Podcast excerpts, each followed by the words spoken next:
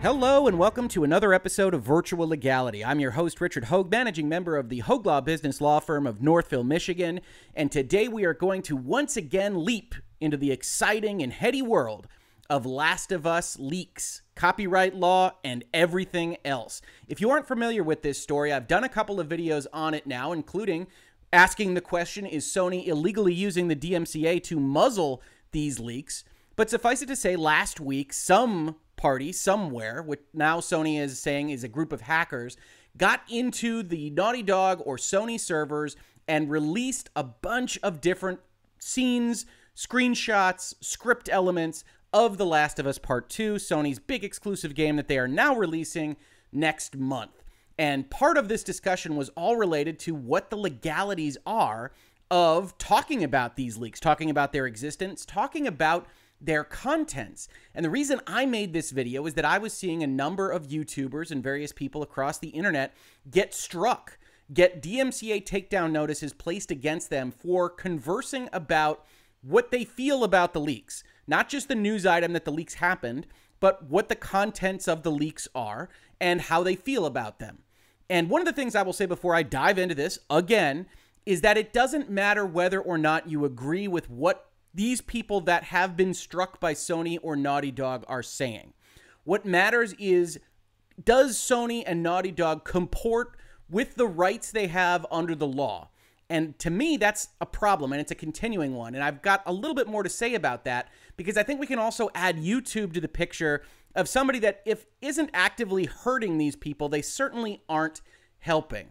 I followed up this video last week with another video talking about Sony putting out all of these letters and claims for previous leaks. This one in respect of the emails that got leaked out in 2014, 2015, and essentially ordering every major media outlet not to report on them because they were stolen information. And you can see from the philosophy that they espoused back then that they have continued along with that to today. And as I looked at my Twitter, as I looked at my social media this morning, I saw that this continued to be happening across the internet. I've pulled up the video that Jeremy over at Geeks and Gamers put up showing that he got a copyright strike, attesting to the fact that he only ever talked about what was in the leaks and didn't show a screenshot, didn't play a video, which is what raised my alarm bells when I was talking about this issue in the first instance. But as the weekend proceeded, you could see this more and more. You saw somebody called Lethal Lightning get struck twice, at least once for this particular issue. You saw another person named Mirta000 on Twitter that says that Naughty Dog has filed a false DMCA against me, and this person was going to file a counterclaim.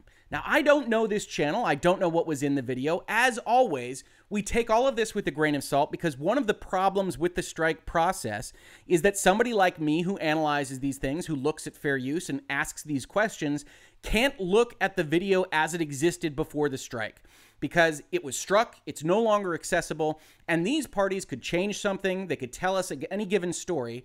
But one of the things that's happening right now is that so many of these people are saying, hey, I never showed anything, I only talked about it, that it seems to be that Sony is attacking these various places, including Reddit and YouTube and Twitter, that even talk about what is in the leaks.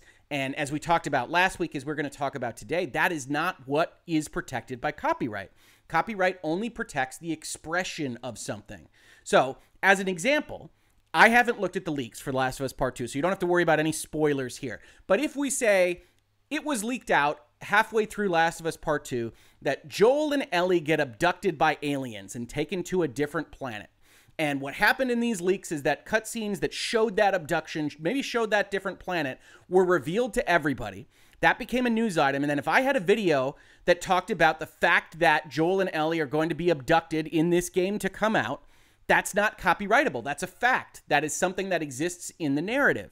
But if I were to show that video, then we have to get into a fair use analysis. And that's a place where a lot of these YouTubers sometimes trip over the line, as we've talked about in virtual legality. A lot of YouTubers that do things like react to other videos oftentimes are not using them in a way that I think comports with fair use, and they are rightly getting kind of exposed and getting takedown notices in specific instances related to that.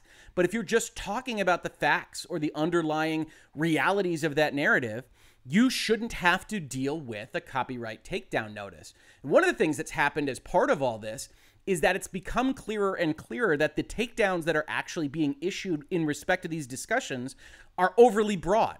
And you heard this described in various places on the internet, but I brought up one picture that was put out by, I believe the name is some other guy, and he actually showed the entirety of what happened to him. And you can see here, he's got a six minute video that was claimed for six minutes. 609 to 608. They claimed the entire video, and the description of the content used is just The Last of Us Part 2.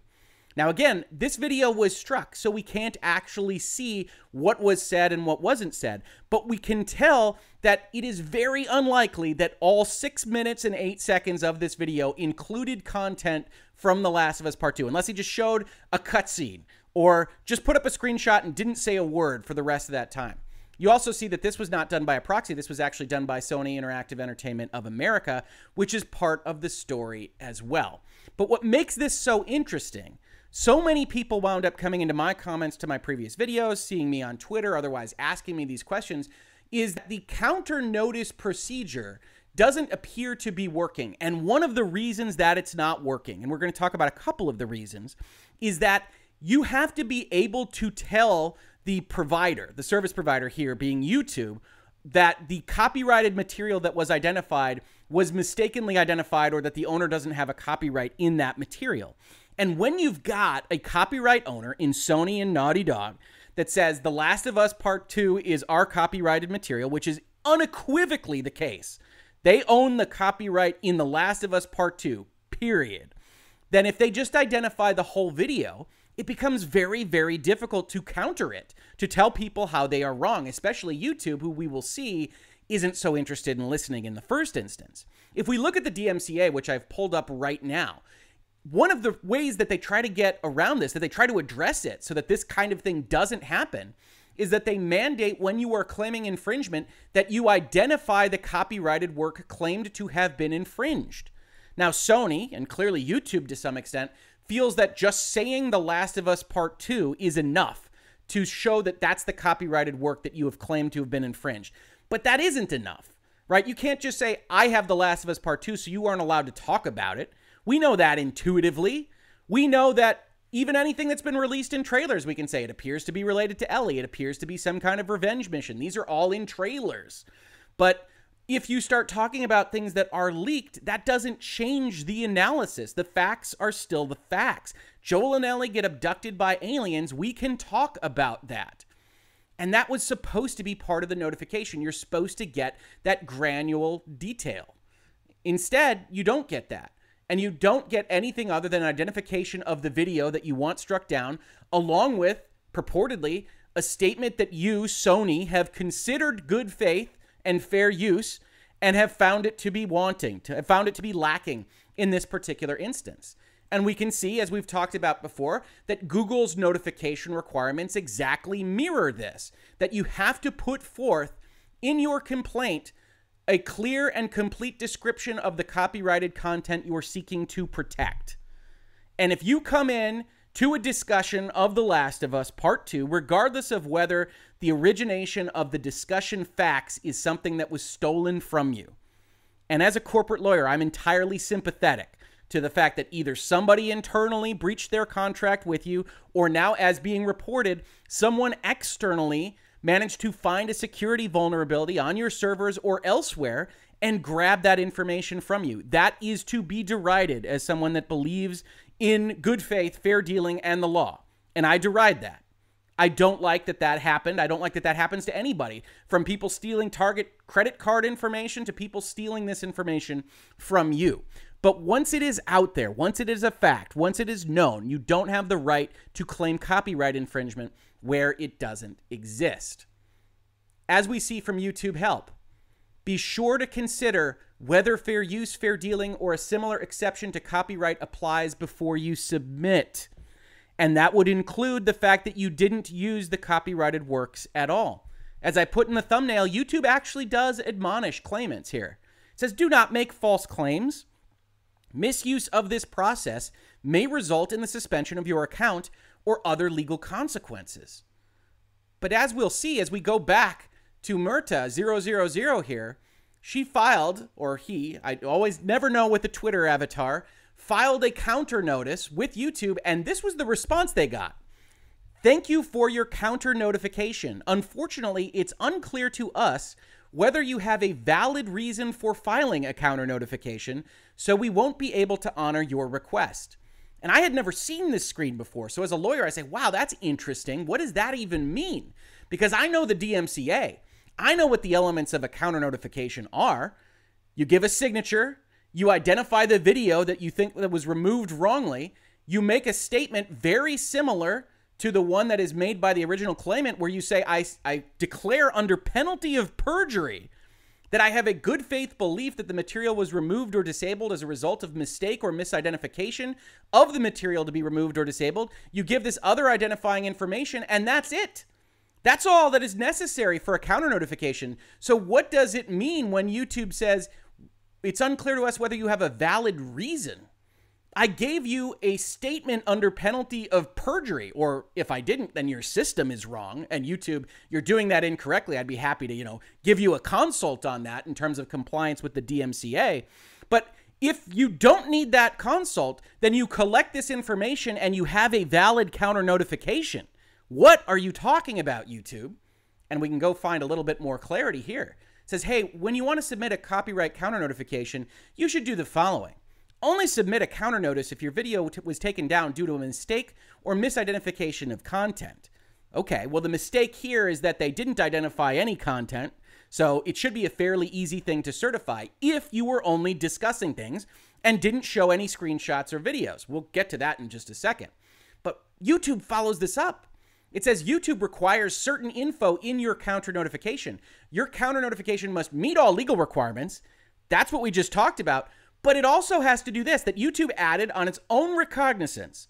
Clearly explain your use of the copyrighted content in your own words. If you think the content was identified as a mistake, explain why. I have to be honest here. I'm not representing any of these folks. As you'll see at the end of this video, none of this is to be taken as official legal advice. This is all informational and educational. But I don't know precisely what YouTube wants to see in response to number two here if we're only talking about discussions.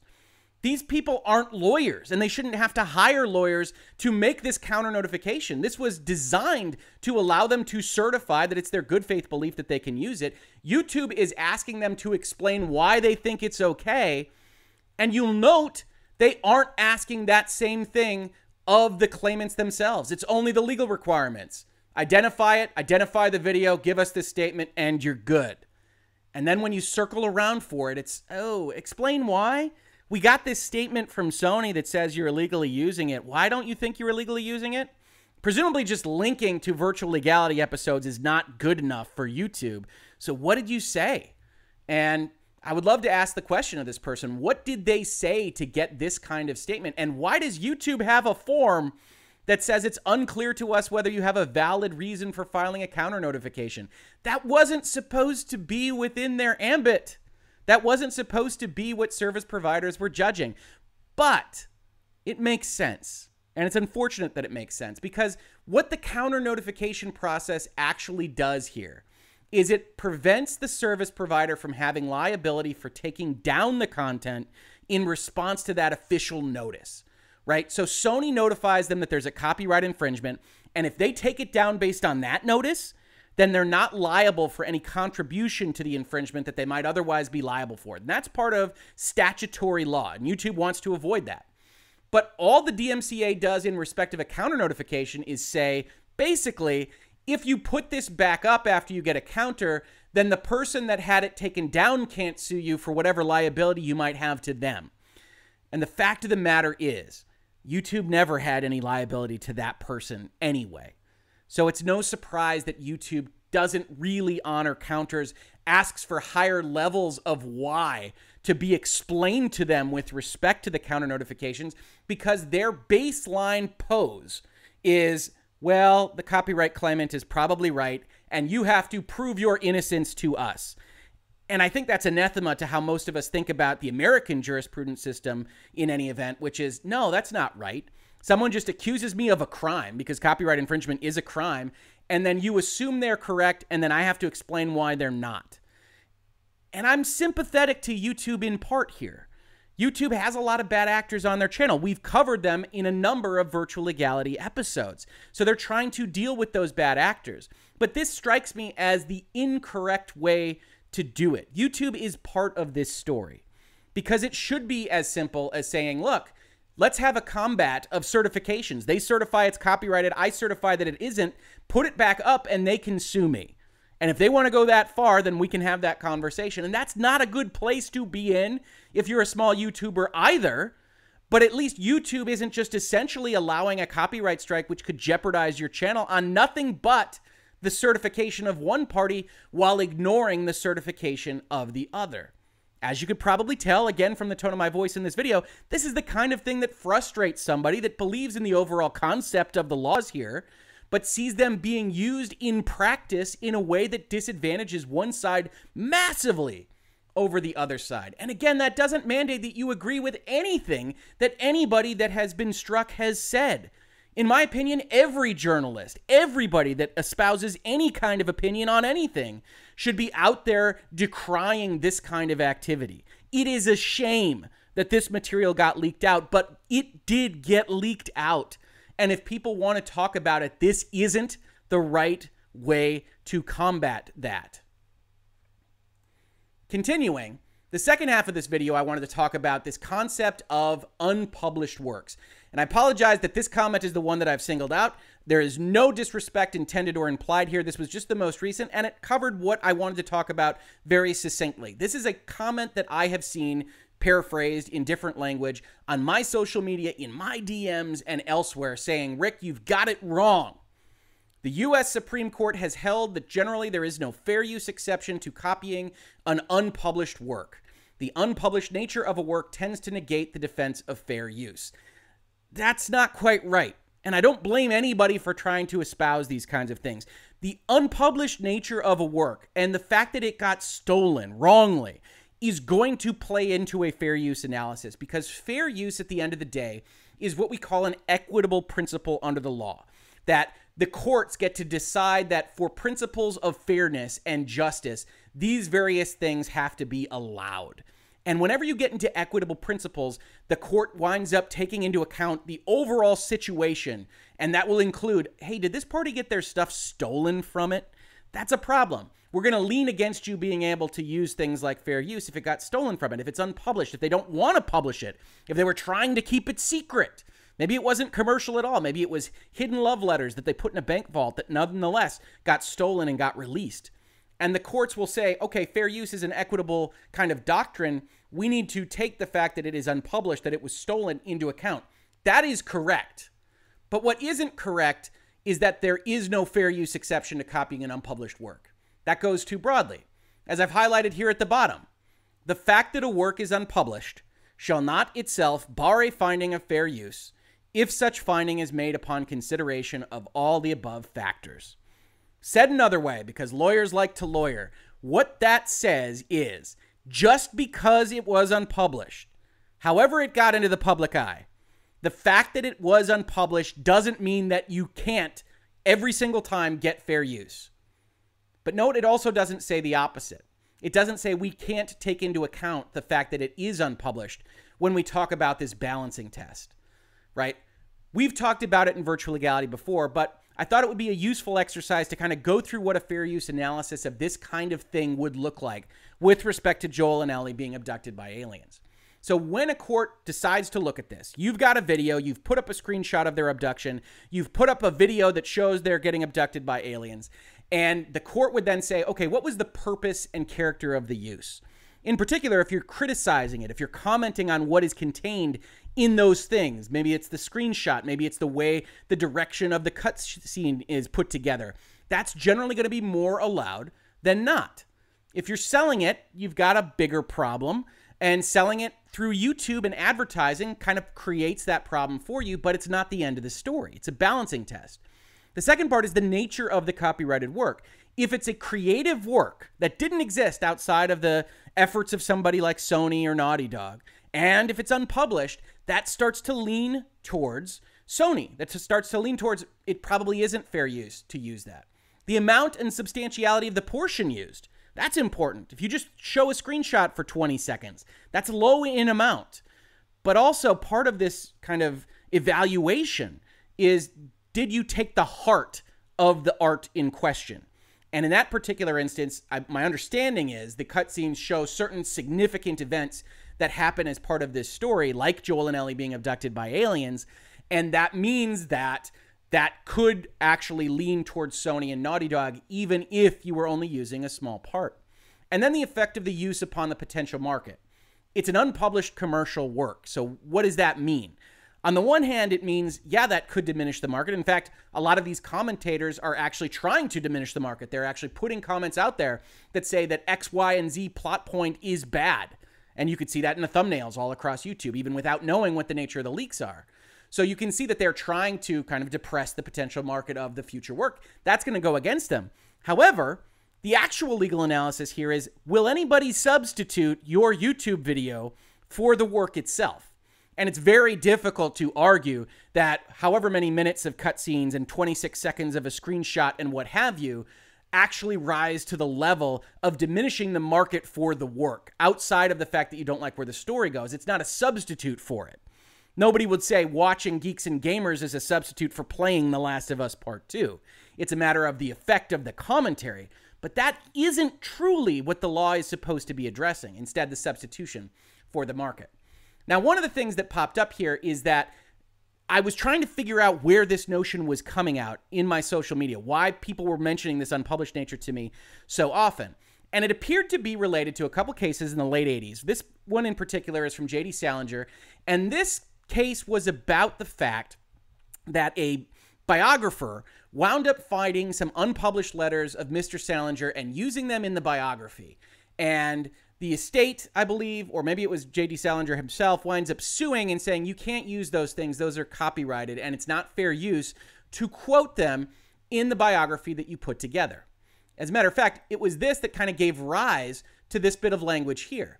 Before this, while that case was being decided, this language about unpublished works wasn't a part of the fair use provisions of the Copyright Act. As a matter of fact, you actually can see in the public law in 1992, a couple of years after that case, that Congress went so far as to make one singular amendment to that particular section that says the fact that a work is unpublished shall not itself bar a finding of fair use if such finding is made upon consideration of all the above factors.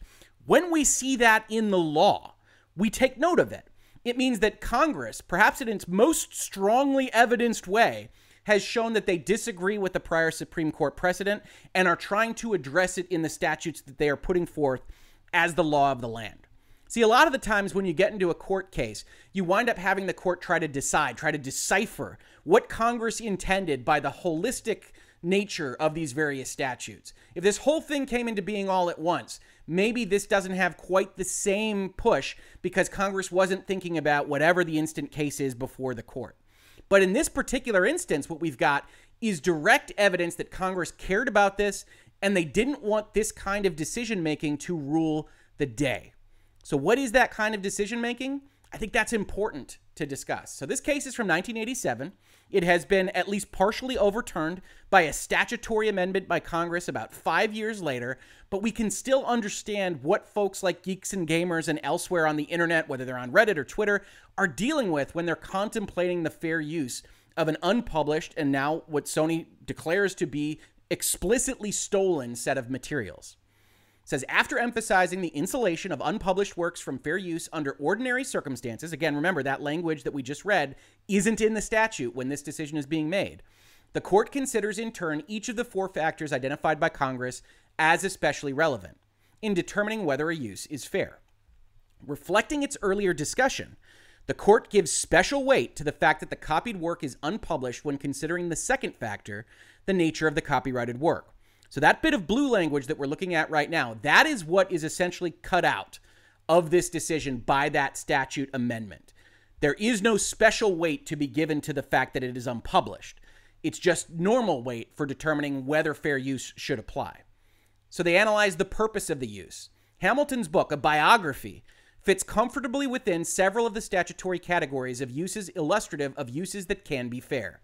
The book may be considered criticism, scholarship, and research. Critique, criticism, all these things are going to meet number one, and pretty strongly so. If you're criticizing, if you're commenting, if you're reporting the news, that's going to lean heavily towards fair use.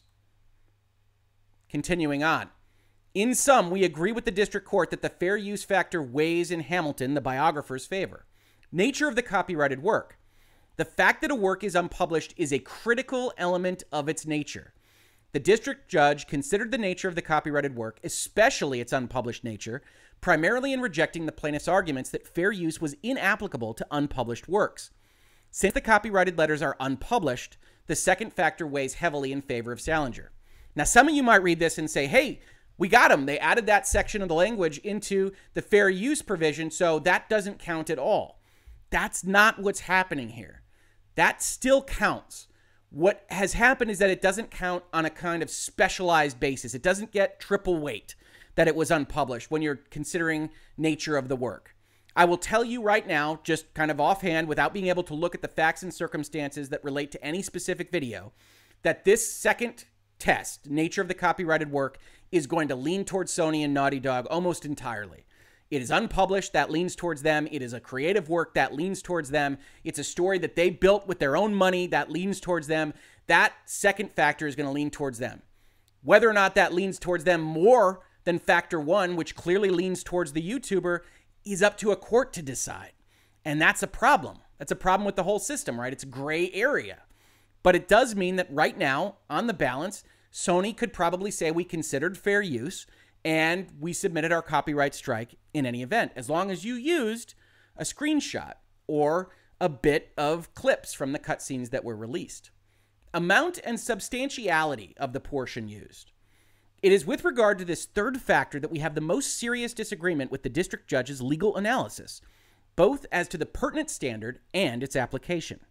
As to the standard, we start, as did Judge Leval, by recognizing that what is relevant is the amount and substantiality of the copyrighted expression that has been used, not the factual content of the matter in the copyrighted works. Let's read that again. The third factor is the amount and substantiality of the copyrighted expression used, and not the factual content of the material as we've talked about in virtual legality, the clips are one thing, the script is one thing, the screenshots are one thing. That is the copyrighted expression. The character names, what happens to them, the facts underlying the narrative, certainly the facts of the leak and the facts that Sony has gone out and issued all of these takedown notices, those are not protected by copyright or any other aspect of the law. Now, interestingly, you can get too close to the sun as this court says. However, that protected expression has been quote unquote used, whether quoted verbatim or only paraphrased. We cannot be certain that Judge Leval included close paraphrases of the letters in his determination of the quantity of copyrighted material that has been used in the biography. And that makes sense, right? But note the use of the phrasing close. We're not talking about just paraphrasing the concept of what is said you can say, Joel says, I love you to Ellie. If there's a big long paragraph that explains that, that's not a paraphrase that should rise to the level of copyright infringement. But if you take the words and you swap two or three out, or you change sun for stellar body or something else that is obvious on its face, then the court is going to have a problem with the nature of what you used. The taking is significant not only from a quantitative standpoint, but from a qualitative one as well. The copied passages, if not the heart of the book, are at least an important ingredient of the book as it now stands. That's the other component that we talked about. To the extent that the cut scenes actually show really, really important stuff in the story, that weighs against you as well. So in factor three, if you just put up a screenshot of something and it was important, you've got an internal balancing test. You're probably allowed to use it in small bits. You're definitely allowed to just talk about the facts underlying it. You're allowed to paraphrase it as long as it's not too close to the language actually used. But if it's really, really important, that leans to Sony and Naughty Dog. You can see why fair use is no fun for any lawyer with a client sitting in front of them in their office. Here, the court says, in sum, the third fair use factor weighs heavily in Salinger's favor. Finally, the effect on the market. The Supreme Court has called the fourth factor, effect on the market for the copyrighted work, the single most important element of fair use. It's supposed to be judged as a higher level of balancing. Proceeding from his conclusion that only a few fragments of the letters have been used in Hamilton's book, Judge Leval expressed the view that such use would have no effect on the marketability of the letters. Concluding as we do that substantial portions of the letters have been copied, we do not share the district judge's view that marketability of the letters will be totally unimpaired. To be sure, the book would not displace the market for the letters. So the fourth use factor weighs slightly in the author's favor. What we would be considering is Sony and Naughty Dog. This is going to be, if this ever went to actual court, this would be the trickiest part for the court to decide. Because what you have is Sony apparently deliberately striking down those that are the most vociferous about how much they dislike the leaked material, the actual narrative content of what the leaks represent. So they ostensibly have the strongest argument that that would affect the market and that maybe if you said nice things about it, it wouldn't affect the market. But the law isn't designed to be opinion oriented. It we need to be very careful about that, right? That starts to get into real First Amendment considerations. This specific law, fair use, is not designed to be if you say nice things, it's fine, and if you say bad things, it's not. Certain courts could undoubtedly read it that way. Sony certainly wants to read it that way. But we have to be careful about that because that's not the intent. And what really is the intent is this kind of displacing the market. And so I don't think you'd ever arrive at a place where the fourth fair use factor would weigh heavily in Sony and Naughty Dog's factor uh, in favor, but there would be a fight about which direction it should go. And as you can see as we get to the end of this here, if you are using a screenshot or a clip, Sony has at least a colorable claim. They aren't insane to go and say fair use shouldn't apply to this use. Even if I might think, okay, it's critique, it doesn't change the market, you didn't use a lot of it, and even though it's a creative unpublished work, that's only one out of four factors, so you should be okay. And even if you would win that at the end of the day in a court of law, all that Sony has to do to make their strike their strike notice, their their DMCA takedown notice, and to be within the broad rights that they have under their abilities under the DMCA is to have a good faith belief that they would win a fair use claim. And I think it's a close enough question on a lot of this that I wouldn't necessarily want to fight Sony or Naughty Dog if I was using a screenshot or a cutscene. If I'm only discussing the underlying facts, I think it's a slam dunk, and it should be because we can't have a statute like this. We can't have the Copyright Act, the rights of a copyright holder impinge on the First Amendment right to freedom of speech. And that's a very important consideration. Or as the court kind of finishes off here, to deny a biographer like Hamilton the opportunity to copy the expressive content of unpublished letters is not, as they contend, to interfere in any significant way with the process of enhancing public knowledge of history or contemporary events. The facts may be reported. Salinger's letters contain a number of facts that students of his life and writings will no doubt find of interest, and Hamilton is entirely free to fashion a biography that reports those facts.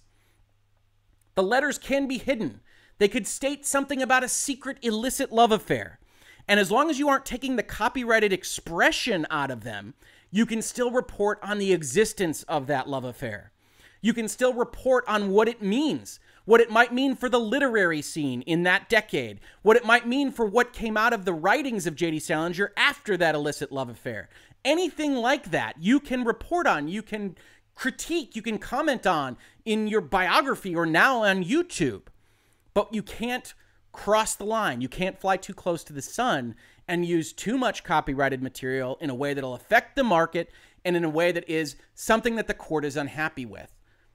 Now, it's worth noting the only reason we arrived at discussing this particular case is because this is the case that stood for the notion that unpublished works were to get special consideration. That essentially, if you read this holistically in its entirety, there's basically nothing that is unpublished that would fall under a fair use analysis.